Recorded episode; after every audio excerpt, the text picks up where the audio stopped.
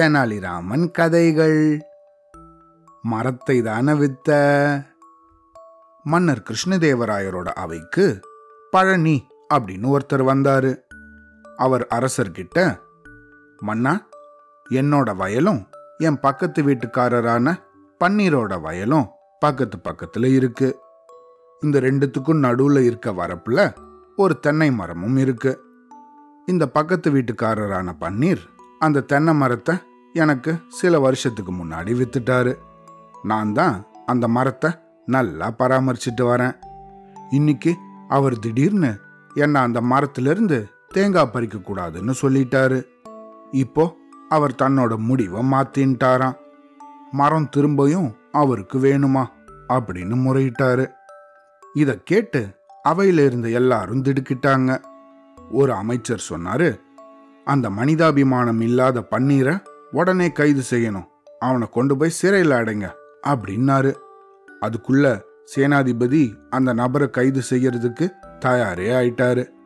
இந்த சமயத்துல அரசர் என்ன பண்ணலாம்? அப்படின்னு கேட்கறத போல தெனாலிராமனை பார்த்தாரு. தெனாலிராமனும் அதை புரிஞ்சுக்கிட்டு நீங்க அனுமதி கொடுத்தீங்கன்னா இதுக்கான தீர்வை நாளைக்கு தள்ளி வச்சுக்கலாமா? அப்படின்னு கேட்டார். மன்னரும் அதுக்கு சரி அப்படின்னு ஒத்துண்டாரு. தெனாலிராமனும் இந்த பழனியை பார்த்து இந்த பாருங்க நாளைக்கு வரும்போது அந்த பன்னீரையும் கூட்டிட்டு வாங்க அப்படின்னு அவரை அனுப்பிவிட்டாரு மறுநாள் இந்த பன்னீரும் பழனியும் சேர்ந்து சபைக்கு வந்தாங்க.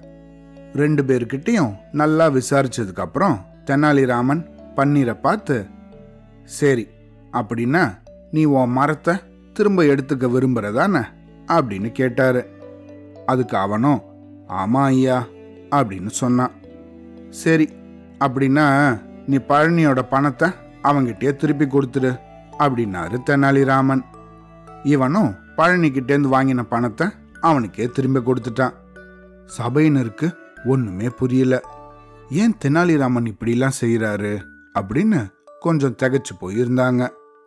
அப்புறமா தெனாலிராமன் இந்த மரத்தை வாங்கினவரான பழனி கிட்ட இன்னிலிருந்து அந்த மரம் உன்னோடது கிடையாது அப்படின்னு சொன்னாரு. அந்த நபருக்கோ ரொம்ப ஏமாற்றமாயிடுச்சு.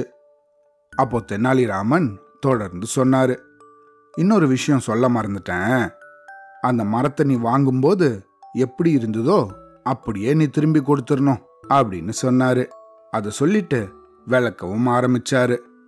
அதாவது நீ அந்த மரத்தை பன்னீர்கிட்டேந்து வாங்கும்போது அந்த மரம் காய்க்க தொடங்கி இருக்கல அதனால அதை நீ ஒப்படைக்கிறதுக்கு முன்னாடி எல்லா காய்களையும் பறிச்சுக்கோ அப்படின்னு பழனிக்கிட்ட சொன்னாரு.